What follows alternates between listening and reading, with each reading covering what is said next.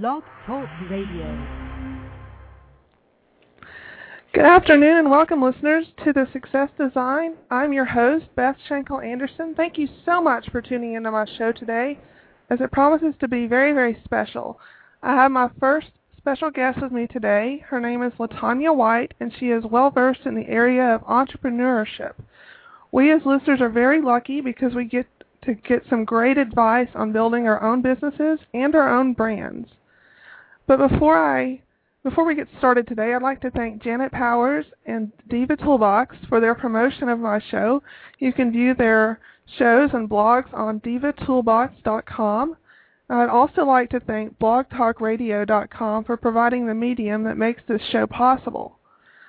Uh, again, for new listeners, my website is bethandersonproductions.com, and you can also find my blog on the website, or you can go directly to my blog at blog.bethandersonproductions.com. You can also follow me on Twitter and Facebook, and all that information is on my radio show's website on Blog Talk Radio. Now let's get to the show. If you are a returning listener, you know that I like to begin my show with a motivational minute, which consists of one of my favorite quotes. Today's quote is by Abraham Lincoln, and it's about happiness. President Lincoln says, It has been my observation that people, are just about as happy as they make up their minds to be. I absolutely love that because it puts the responsibility on us to be happy and not on external forces. It it, it tells us that we must make up our minds to be happy in order in order to be happy and not rely on things that could possibly make us unhappy without our permission. So with that being said, and with happiness being the thought for the day, let's move to the heart of the, today's show, which is my interview with entrepreneur Tanya White. LaTanya White. Hi, LaTanya. Hey, Beth. How are you? Hi, I'm good. Um, let me tell my listeners a little bit more about you. Um, you you hold an MBA, and you're a fast-rising entrepreneur here in Tallahassee. And in 2009, along with me, you were named one of Tallahassee's 25 women 25 Women You Need to Know, and that was named by the Tallahassee Democrat, which is a local magazine here. Um, I'd like to welcome you to the show. Thank you so much for even thinking enough of me to extend the offer. Oh, well, you're absolutely welcome. I think that um, our listeners can get a lot of uh, really great information from you. I know that I've been on the air for about six weeks now, and I feel like that I've I'm about drained of all the things that I can tell the listeners. I wanted to get a fresh voice and a you know some fresh some fresh blood in here to really mix things up and give uh, some different perspectives. So, if you want to start today by telling our listeners a little bit about yourself, uh, that would be absolutely perfect.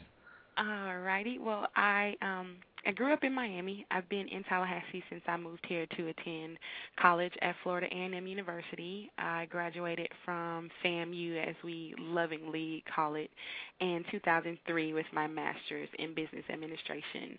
Uh, when I finished um, from SBI, I actually started in pharmaceutical sales. I worked in pharmaceutical sales for three years, where I really was able to to hone my skills in relationship building and everything like that. And you know, after three years, I just didn't feel like I was being valued enough for what I brought to the table and because I didn't have any obligations, you know, no mortgage, no kids, no nothing, I got the strange idea in my head to start my own business and it just happened to be bartending. um, 71 Proof is the name of my business. We provide bartending services for all sorts of social functions. You've seen us at um, events for football, like for tailgate parties, for wedding receptions, corporate events, things like that. Um, another service aspect that 71 Proof provides is bartender training classes. So for my 18 contract staff members, I've trained about 90% of them personally through the bartender training classes. And then the last part is custom cocktail development. And we do a lot of that for brides who want a signature drink for their wedding receptions. But I have to tell you, the best part of that is the taste testing. So I can imagine. Um, just so our listeners will know, I uh, I held a uh, party last year for to raise money for Leukemia and Lymphoma Society, and you came by and made a signature drink for that event. and the colors for the Leukemia and Lymphoma Society are a lime green and yellow. And you made a special cocktail. Do you remember what was in that? I do. The LLS cocktail was made with Midori and pineapple juice. Midori is a liqueur, it's like a melon flavored liqueur, but it had the perfect color.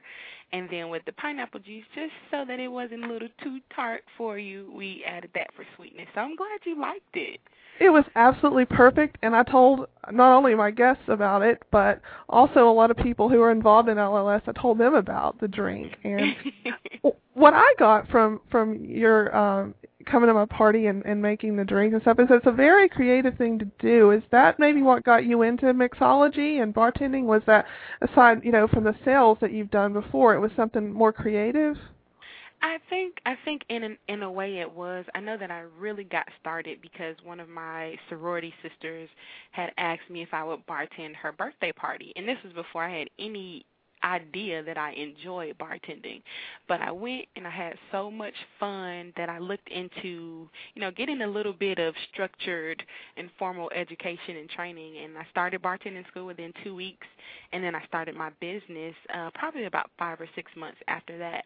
But I think the the main draw to me is it's really just an extension of sales. It's about connecting and it's about relationships um, I found that in the three years that we've been in business, that most of our clients are corporate clients. Mm-hmm. We don't. I, I found that we aren't. We don't really have a niche in the wedding industry, but that's okay because you know we really only want to see you one time at a wedding reception. We don't want you to. so we don't get as much repeat business from our our brides who are clients but then that really falls in line with me being able to have those significant relationships with my clients and being able to track their progress. You know what's going on now and what are we celebrating here? And 3 months from now you know what what's new?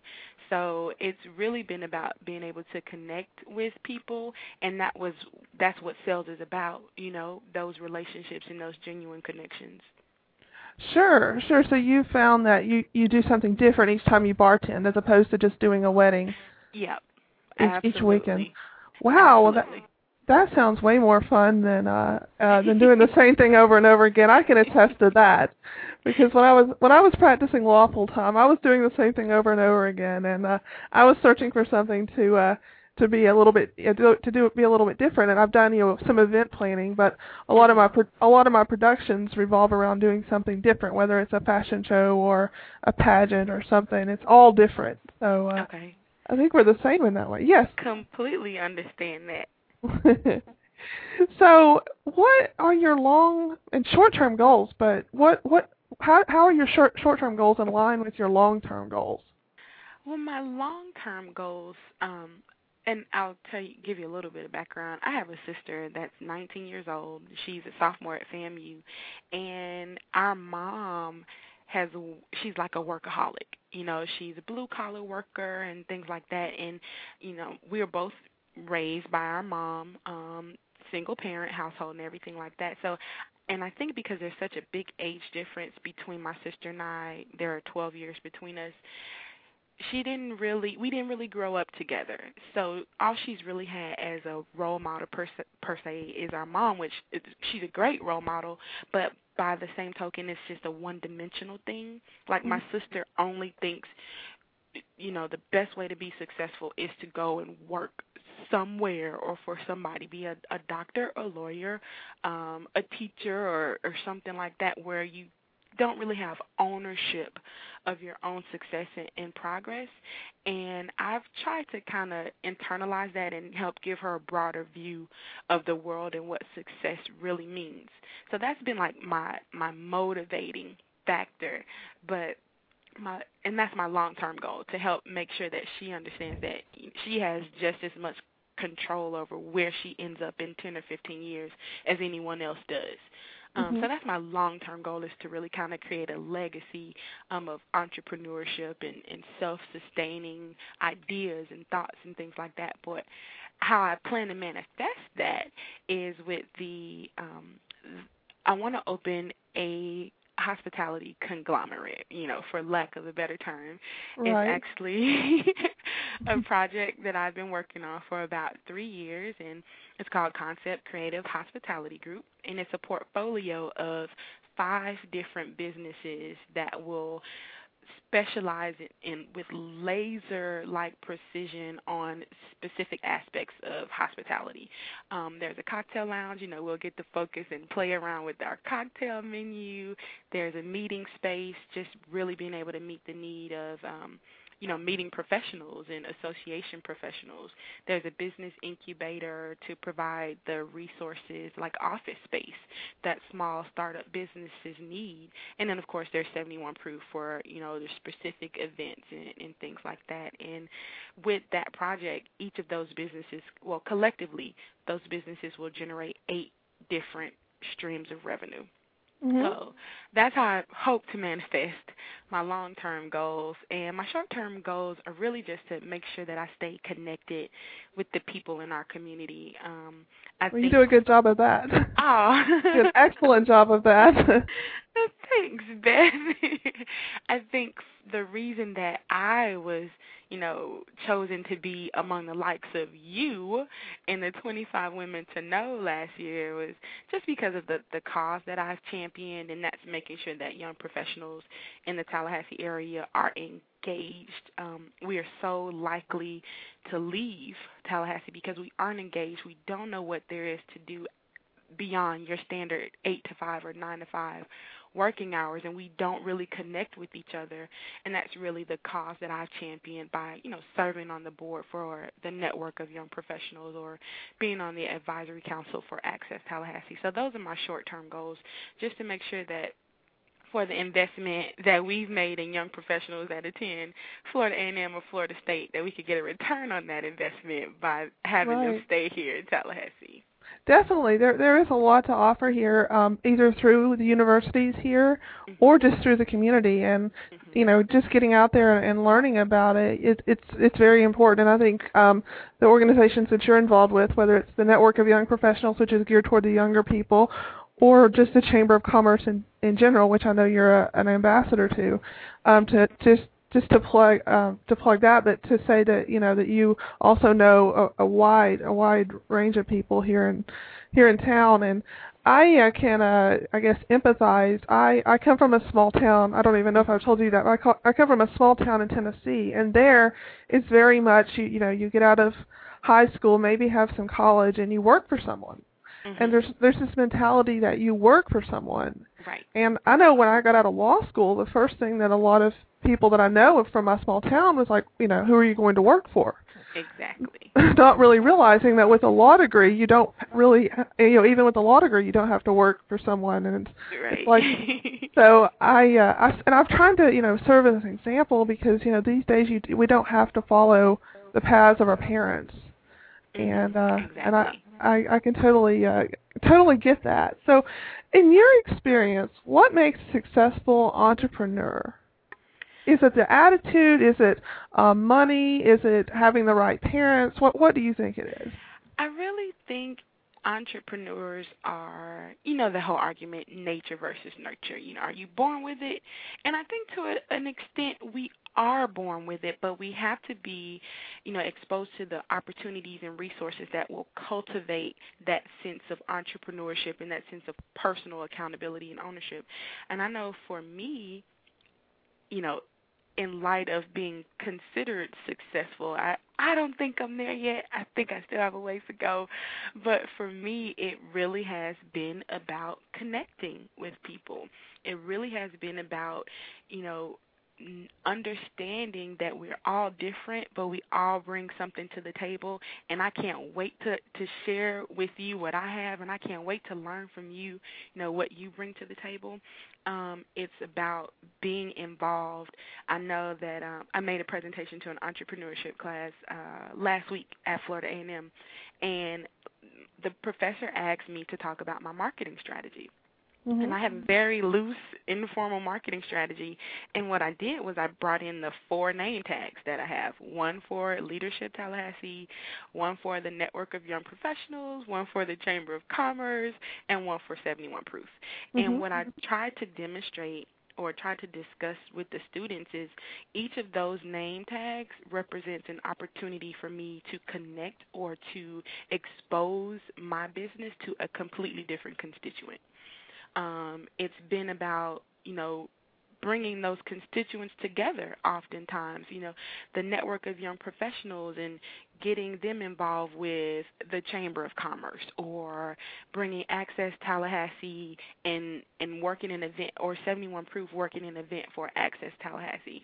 And it's really been about having a leadership position in those different organizations saying this is the job that needs to be done.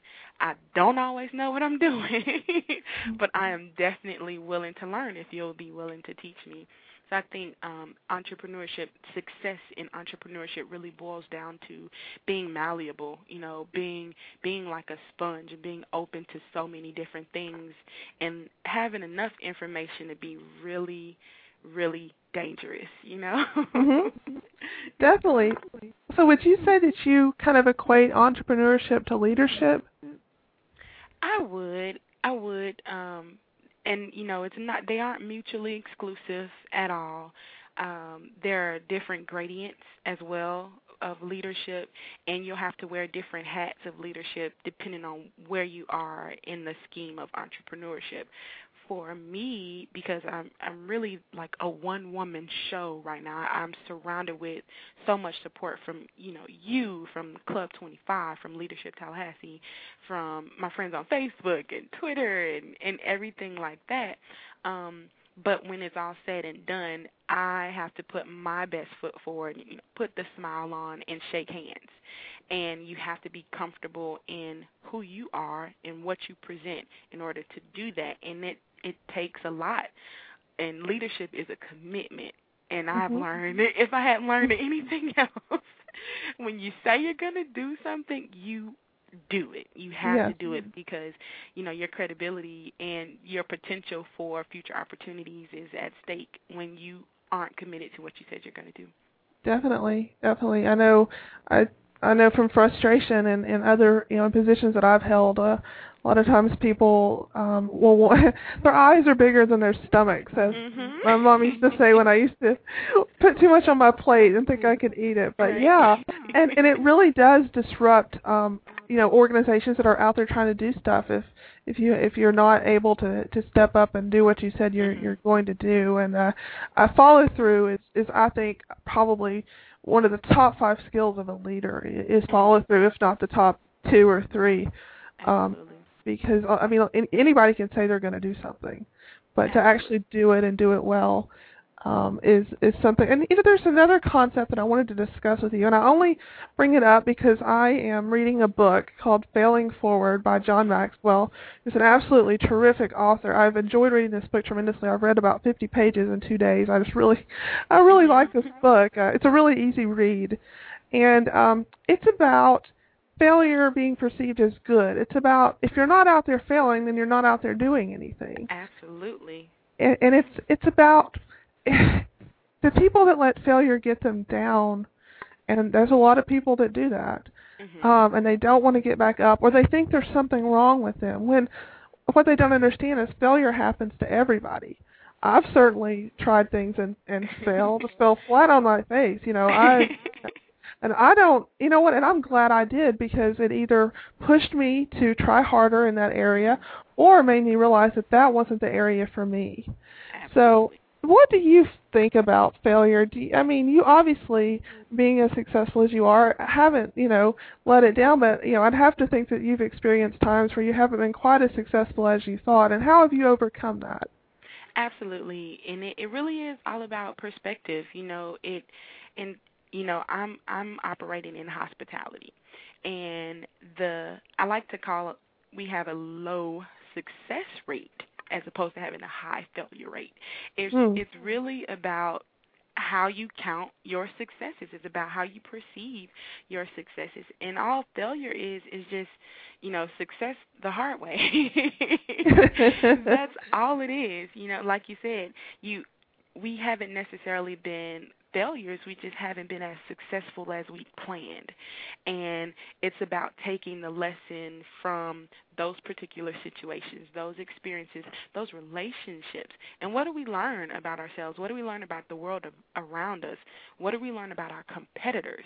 What do we learn about our business model? What do we learn about our brand? And how do we make it stronger? And that's that's all, you know, failure learned the hard way or success rather learned the hard way. I think that's all it is. And like you said, you you can't let it you can't internalize it because mm-hmm. if if you do then that's what you become and you know we've talked about the success principles and the law of attraction and the secret we know that thoughts are energy and we know that we create our own environments so if, if we feel like we're failures then ultimately that's what we become yeah, the one thing that I've gotten from the book is that there's a big difference between seeing events as failures and seeing yourself as a failure.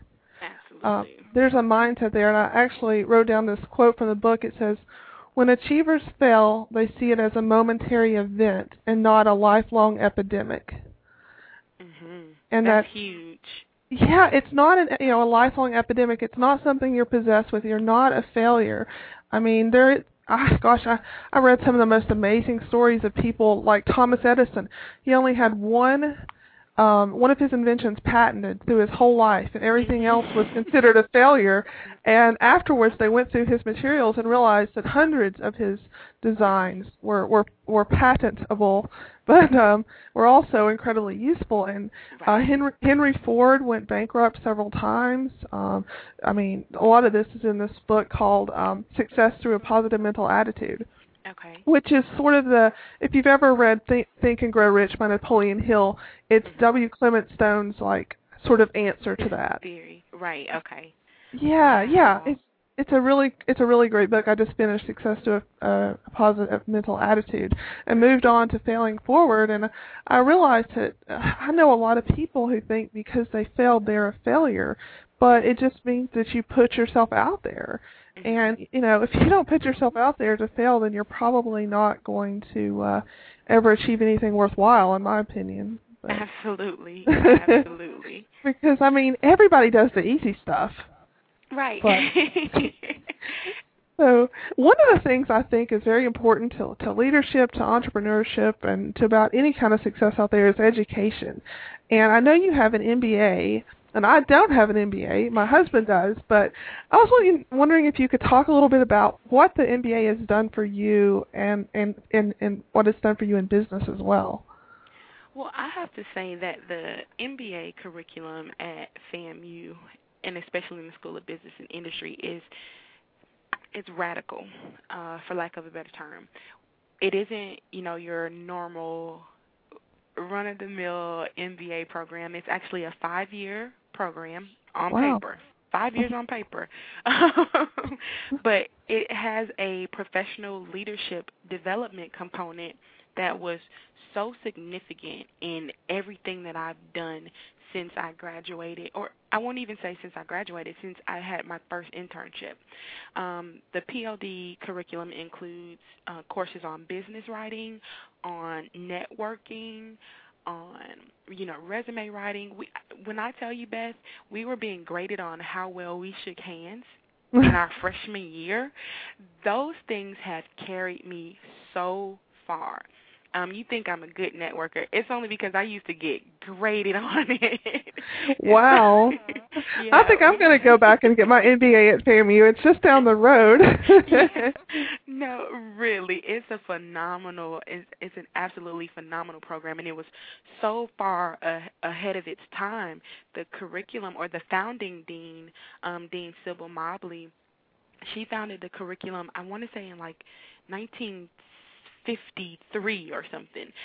To the extent that when I graduated in 2003, she had been in her position for half a century. Wow. She had been the founding and only dean for 50 years. but um That's amazing. It is. It is and I have to say that the the caliber of MBA students and business students, you know, that come from the bachelor's program, we're such a strong core group that we have corporate relationships with Fortune 500 companies all across the country. My last internship while I was still working on my degree was with um GlaxoSmithKline in Mhm. pharmaceutical sales, and that's how I got started um in pharmaceutical sales. But that the MBA curriculum has been it's it's phenomenal and I actually went back to school in 2007 to get a degree in wine, spirits, and beverage management because I really wanted, um, you know, and potential investors and and strategic partners and eventually customers. I really wanted them to understand that I am so committed to this project that I was willing to take out a fifty thousand dollars student loan, you know, Right, right. to pursue it. Um, and I actually was one of the first graduates of the degree program from the Art Institute of Tampa in March of 2009. Hmm. Oh, okay. So you're a year out then of the. Yeah. Oh, okay. Because I knew you had gone to school down in Tampa, but I didn't. I didn't realize that it was that that soon that you had graduated. That recent. Yep. Yep. And it was like being a freshman all over again. you know, And it was a two-year pro- management. Right. Right. And it was a two-year program. Yes. Um, oh, okay. luckily very intensive. Me, yes. Luckily for me, um, the Art Institute honored, you know, a lot of my credits, and, and especially like my English and math. I had taken AP English in high school, and Mhm. they initially tried to register register me for English, and I was like, I hadn't taken English in 12 years. I don't think I'm going to take it now. right. Right. So- Yeah. I I know. I can't imagine having to retake all that all that stuff, especially especially math. I mean, I could deal with the English, but not the math. I know. I know. And what's funny is that you know the principles don't change, but I wasn't good at math to begin with. So I was I was fairly good at math, but I've forgotten it all. I mean, Oh, I. I had considered going and um going to grad school and getting a a, Mhm. P- a PhD, and I looked at the GRE and I was like, I just can't do this. I'm like, I went, it's like my law degree is it. Oh man. well, I do have plans to return back to school in about 12 years. This is in my 15-year plan to get a degree, a PhD rather, in hospitality education. So hopefully by then they will have done away with the GRE. oh, I hope so for your sake. I certainly do.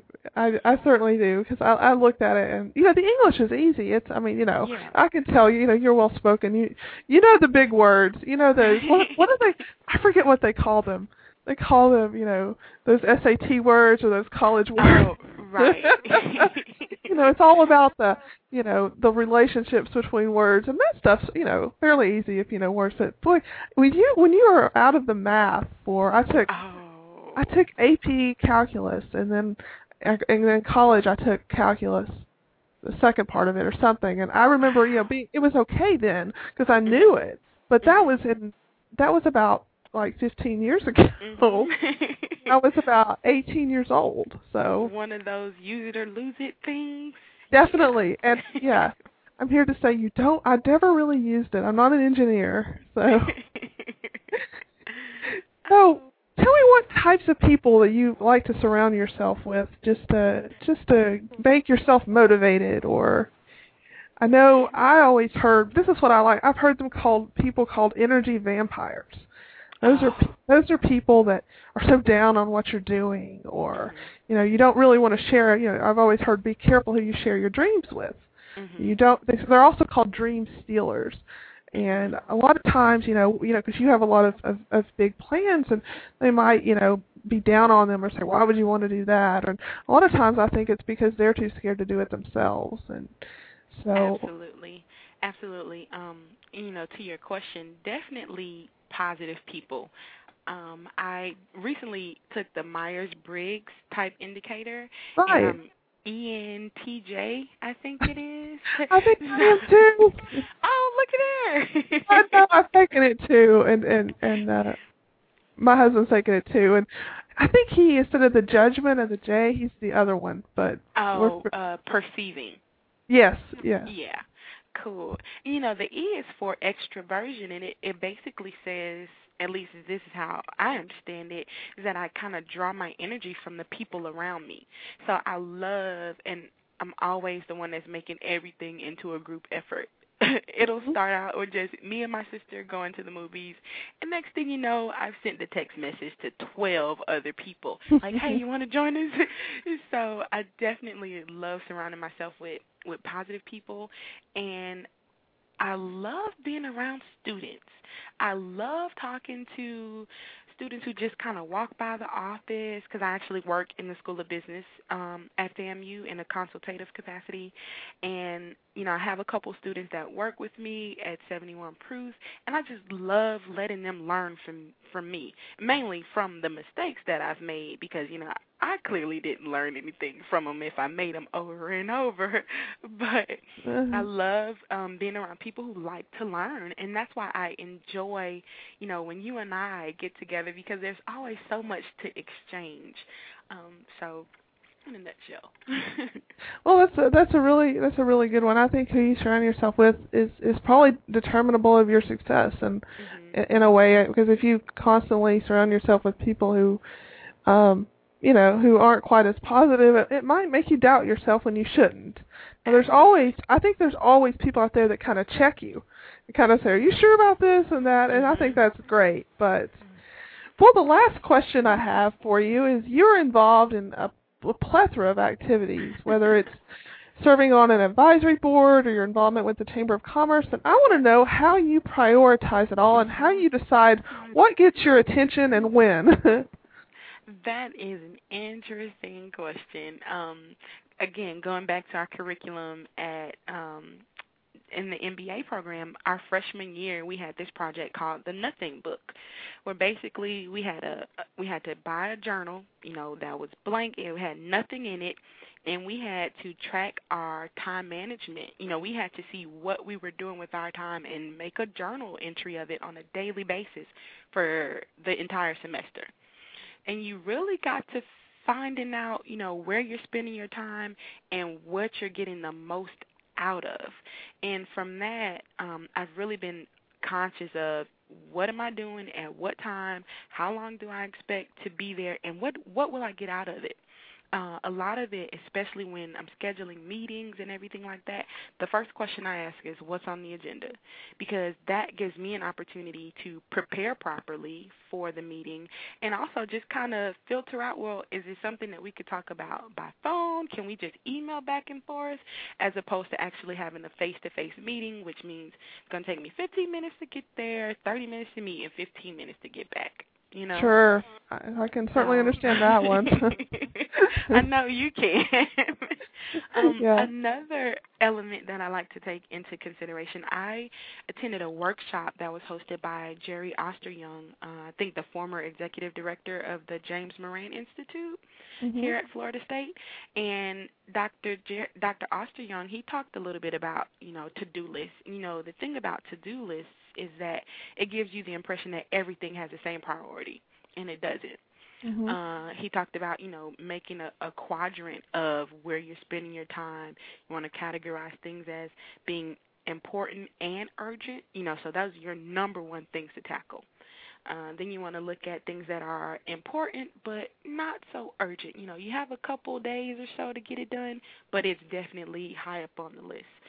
Then coming down, you have your urgent but not important things.